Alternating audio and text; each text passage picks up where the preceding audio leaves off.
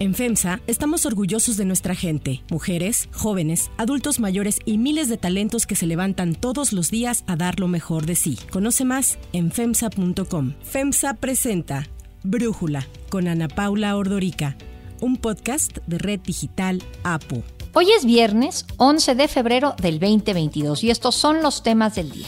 La Suprema Corte avala revisar la prisión preventiva oficiosa al cumplirse dos años de que el acusado siga sin sentencia. Banjico aumenta la tasa de interés interbancaria. Este domingo se enfrentan los Rams de Los Ángeles y los Bengals de Cincinnati. Pero antes vamos con el tema de profundidad.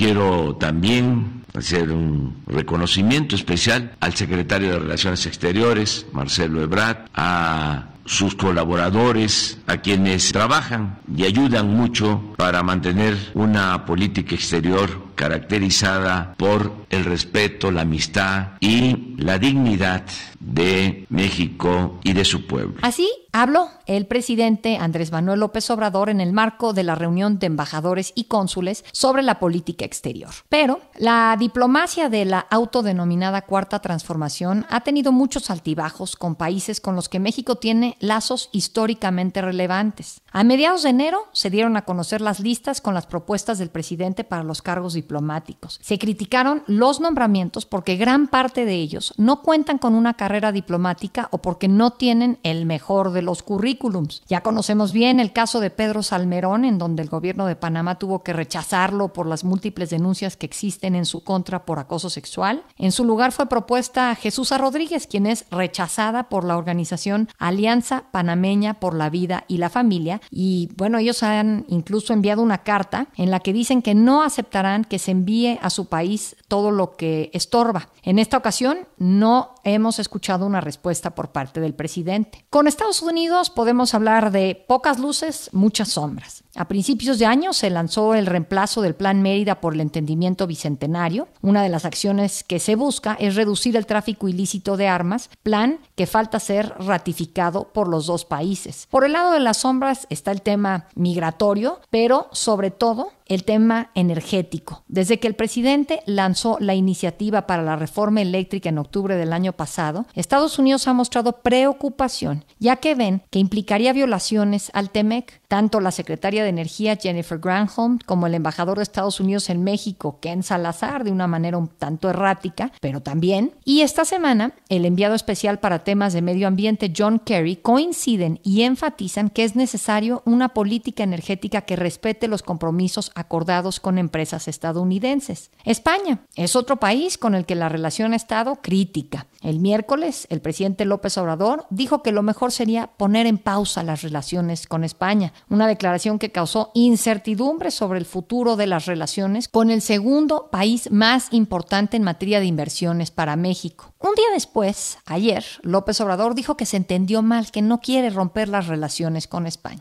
No es ruptura de relaciones y no es contra el pueblo español, es nada más una protesta respetuosa, fraterna, por los abusos y agravios cometidos contra del pueblo de México y de nuestro país. Y el día de ayer el gobierno español ya expuso en un comunicado que rechazan las descalificaciones que hace el presidente de México contra España y sus empresas. Enfatiza en las razones por las que los dos países están unidos, como la cultura, la economía y el idioma, además de que 175 mil españoles viven en México y 30 mil mexicanos en España. Las tensiones con estos países contrastan con las buenas relaciones que tenemos con Nicaragua, Cuba y Venezuela, países con los que el gobierno mexicano parece simpatizar a pesar de lo cuestionable de sus liderazgos, de sus jefes de Estado. El análisis. Para profundizar más en el tema, agradezco a Andrés Rosenthal, ex subsecretario de la Cancillería y presidente de la consultora Rosenthal y Asociados, platicar con nosotros. Embajador, arrancaría preguntándote cómo evalúas la diplomacia del gobierno del presidente Andrés Manuel López Obrador. Pues si se tratara de ponerle una calificación, le pondría una calificación de 1 sobre 10. ¿1 sobre 10? ¿Qué de todo es lo que lleva a tener esta calificación tan baja? Pues mira, yo siento que realmente esta administración carece de una política exterior. Se ha limitado realmente a dos o tres iniciativas o estrategias, eh, llevar una relación en paz con los Estados Unidos, tanto con el expresidente Trump como con el actual presidente Biden, hacer algunas gestiones retóricas hacia Centroamérica para eventualmente colaborar en el desarrollo económico del Triángulo Norte y una muy tenue pero eh, casi imperceptible gestión hacia Europa. Y francamente, para un país que tenía la experiencia y el prestigio de una diplomacia abierta al mundo, una diplomacia activa, con propuestas, estrategias, pues todo eso ha caído en desuso o en franca negación, como es el caso actual de la relación con Panamá o la relación con España o la relación con Austria o cualquiera de los países que en últimas fechas han sido objeto de la ira del presidente López Obrador y su gobierno por temas que francamente son, yo diría, no solo menores, sino que son temas que realmente no deberían influir en una política exterior de un país serio. Ahora, arrancando por nuestro socio comercial y nuestro vecino, que es la relación más importante que tiene México, la de Estados Unidos, te preguntaría ahí cuál sería tu punto de vista con cómo se han manejado estas relaciones. Mi opinión es que Estados Unidos en gran medida no confía en eh, México y en su gobierno. Está tratando, al igual que lo está haciendo el presidente López Obrador, de llevar una relación estable y diría yo de cooperación, por lo menos a la vista. Pero hay una serie de temas que siguen estando en eh, esa parte de la relación bilateral que normalmente está lleno de fricciones y de tensiones. Mencionaste lo de la reforma energética, pero no solo es la reforma energética, es toda la protección que en, como tema prioritario de su política exterior, Estados Unidos despliega para proteger los intereses de los americanos en el extranjero. Y eh, pues los intereses de los americanos en México es muy fuerte y en muchas ocasiones, no solo en el tema energético, pues ha habido una serie de pronunciamientos, amenazas, cambios en leyes y reglamentos que francamente atentan contra el Estado de Derecho y contra los planes de negocio que inversionistas eh, estadounidenses han hecho a lo largo de las últimas décadas en México. Ese es un tema. Pero también está el tema de la migración, donde francamente hay desavenencias, tratan de no dejarlas ser muy aparentes, pero la verdad es que el tema de permanecer en México para los que piden asilo en Estados Unidos, refugio. Es una vergüenza de que México haya aceptado eso, tanto en el tema con el presidente Trump y ahora todavía también con el presidente Biden. Hay otros temas comerciales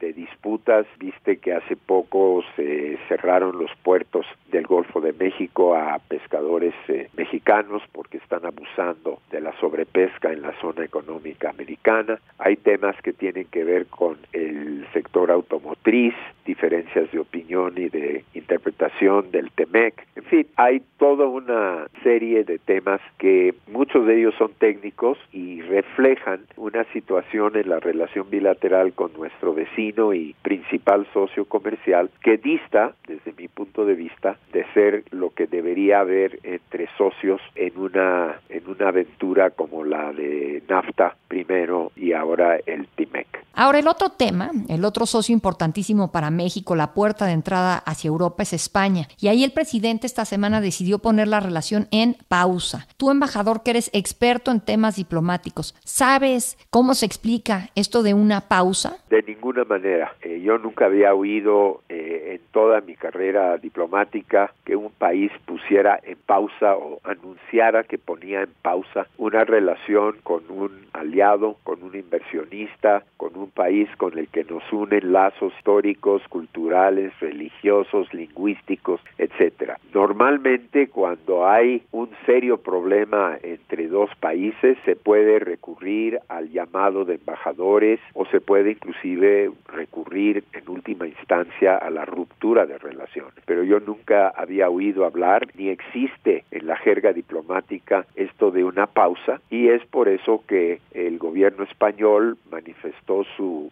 sorpresa y falta de entendimiento de qué es lo que esto significaba. El presidente, en respuesta a varias preguntas, eh, un día dice que no se trata de, de romper relaciones, solo de ponerlos en pausa y una relación tan importante como tenemos con España, que es nuestro segundo inversor en nuestro país, de decir, espérense hasta la próxima administración en tres años para que se normalice la relación, es una declaración absurda. Y es para mí, como muchas otras cosas que hace nuestro presidente, un factor de distracción respecto a la problemática nacional que estamos viviendo en lo económico, en la pandemia, en lo que se refiere a creación de empleos, en la inflación, etcétera, ¿no? Entonces se busca de repente detonar una crisis para que todo el mundo reflexione como lo ha estado haciendo en estos últimos días, ya sea sobre el nombramiento de embajadora Panamá, ya sea la pausa disque en la relación con España o el reclamo al Papa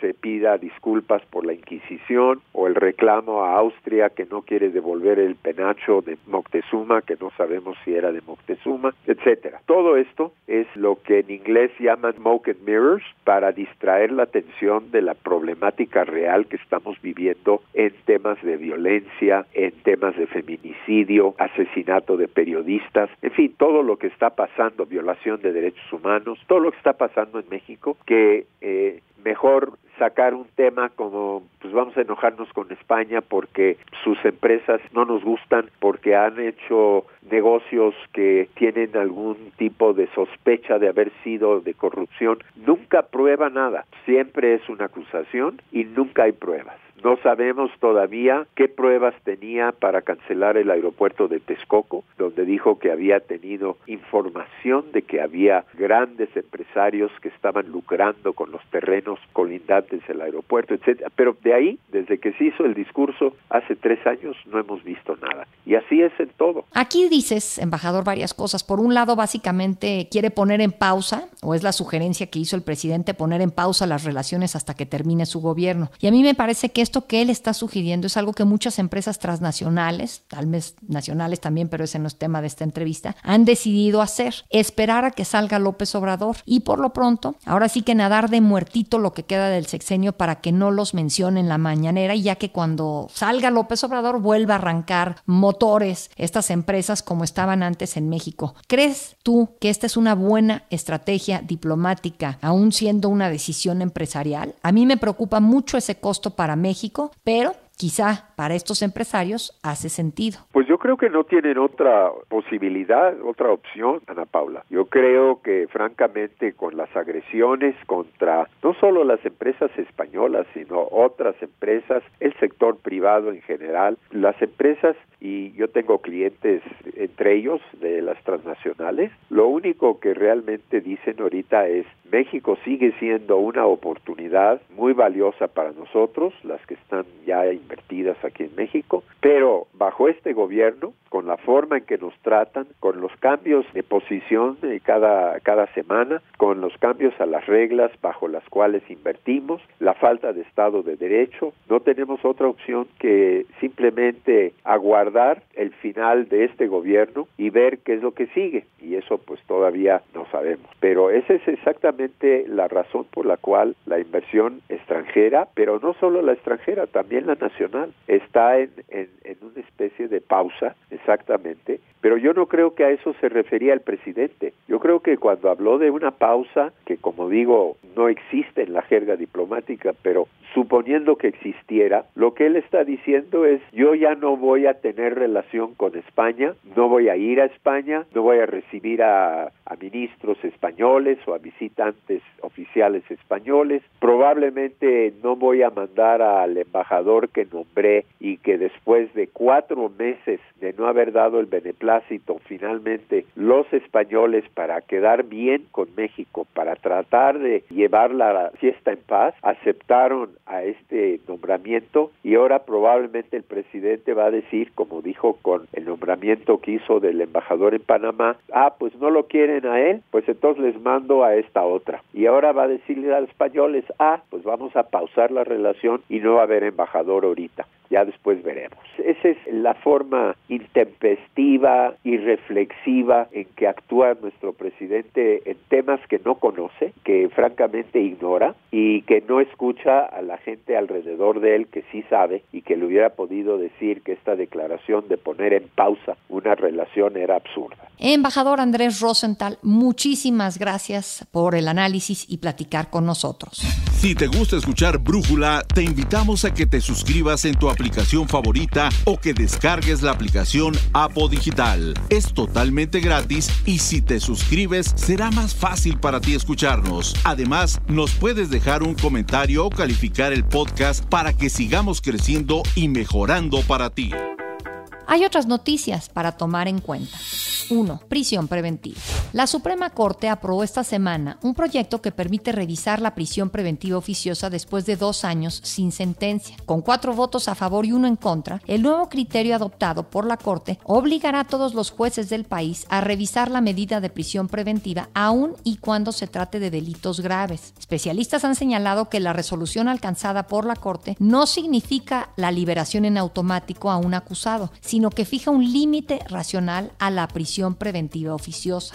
Brújula, Gerardo Carrasco, abogado socio del despacho Soledad y Carrasco, nos habla sobre los alcances que tendrá la resolución de la Corte. Primero debemos distinguir entre prisión preventiva oficiosa y prisión preventiva justificada. Esta última es impuesta por un juez de control después de vincular a proceso a determinada persona imputada por la posible comisión de un delito si estima que puede darse a la fuga, puede dañar la evidencia o puede dañar a las víctimas. La primera se impone de carácter automático en caso de que el delito sea de los de un catálogo que establece el artículo 19 constitucional, que normalmente son los delitos más graves. La conclusión a la que llega la Corte por mayoría de cuatro votos es que efectivamente esta norma constitucional también le aplica a la prisión preventiva oficiosa y en caso de que pasen dos años y que una persona vinculada a un, proceso penal no reciba una sentencia y así lo solicita, un juez estará obligado a resolver si efectivamente se le debe poner en libertad y continuar así su proceso u otra medida cautelar o si debe continuar el proceso tras las rejas. Es un asunto trascendental, es un precedente obligatorio, esto ya causa jurisprudencia y estaremos viendo cómo se va resolviendo caso por caso en los tribunales de México.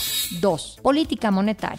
La Junta de Gobierno del Banco de México decidió por mayoría de sus integrantes aumentar la tasa de interés interbancaria a un día a un nivel del 6% con efectos a partir de hoy, viernes 11 de febrero.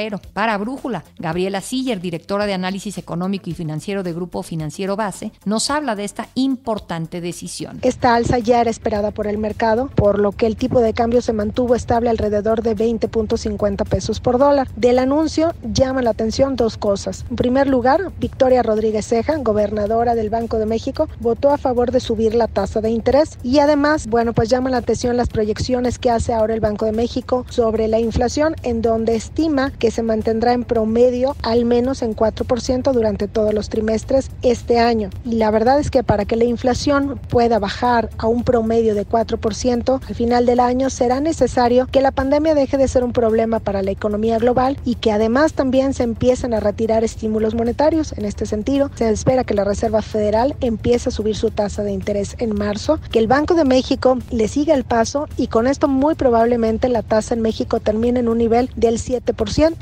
nivel del que partió en marzo 2020 cuando la Organización Mundial de la Salud declaró al COVID-19 como pandemia. 3. Super Bowl. Touchdown. Este domingo, los Rams de Los Ángeles se enfrentarán a los Bengals de Cincinnati en la edición 56 del Super Bowl. El encuentro marcará un momento emblemático en Los Ángeles. Un equipo será local, llegando al SoFi Stadium que se inauguró en medio de la pandemia en el 2020. Se trata del estadio con mayor superficie de la NFL, abarcando 29 hectáreas. Su construcción tuvo un costo de 5 mil millones de dólares. Los quarterbacks de los Bengals, Joe Burrow, y de los Rams, Matthew Stafford, jugarán su primer partido de campeonato de la NFL. Según estimaciones de la American Gaming Association de Estados Unidos, el evento movería más de 7.600 millones de dólares en apuestas. Estas están ligeramente a favor de los Rams. Los momios arrojan más 210 para el triunfo de los Rams y más 800 para los Bengals. Y pese a que no se ha disputado el encuentro, ya hay un claro ganador, el aguacate mexicano. Según la Secretaría de Agricultura, el 97% del aguacate preparado o conservado que compra Estados Unidos y que comen en grandes cantidades durante el Super Bowl proviene de México. Yo soy Ana Paula Ordorica Brújula, lo produce Batseba Feitelson. En la redacción, Airam Narváez. En la coordinación y redacción, Christopher Chimal. Y en la edición, Omar Lozano. Los esperamos el próximo lunes con la información más importante del día. Que pasen un muy buen fin de semana. Oxo, Farmacias ISA, Cruz Verde, Oxo Gas, Coca-Cola FEMSA, Invera, Torrey y PTM son algunas de las muchas empresas que crean más de 245 mil empleos tan solo en México y generan valor como parte de FEMSA. FEMSA presentó Brújula con Ana Paula Ordorica, un podcast de Red Digital APO.